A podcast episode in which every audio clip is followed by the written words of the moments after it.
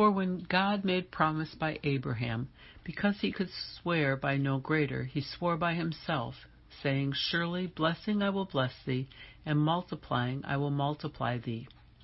And so, after he had patiently endured, he obtained the promise.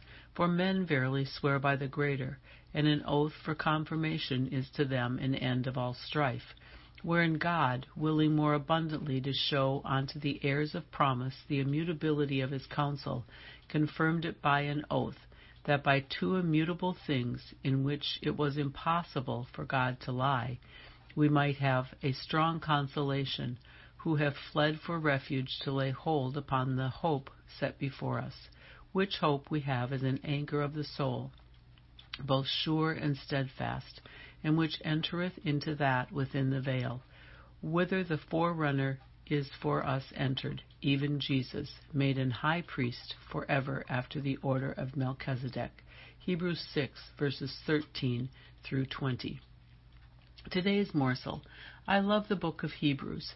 What a book that encourages and enlightens us to the past, present, and future. Most people, when asked about the book of Hebrews, focus on chapter 11, which many re- refer to as the faith chapter. Yet me, I get bogged down in this book because of all the encouraging stuff that is in it. For when God made promise to Abraham, because he could swear by no greater, he swore by himself, saying, Surely blessing I will bless thee, and multiplying I will multiply thee. And so, after he had patiently endured, he obtained the promise. Just think about that part for a moment. God can't lie. He has to fulfill his promises to us.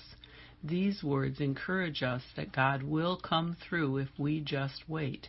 The rock won't move. Let me encourage you today. Read your Bible daily, and it will enrich every day. Sing, He is my everything. He is my all. He is my everything, both great and small. He gave his life for me, made everything new. He is my everything. Oh, how about you? Thought for today the rock won't move.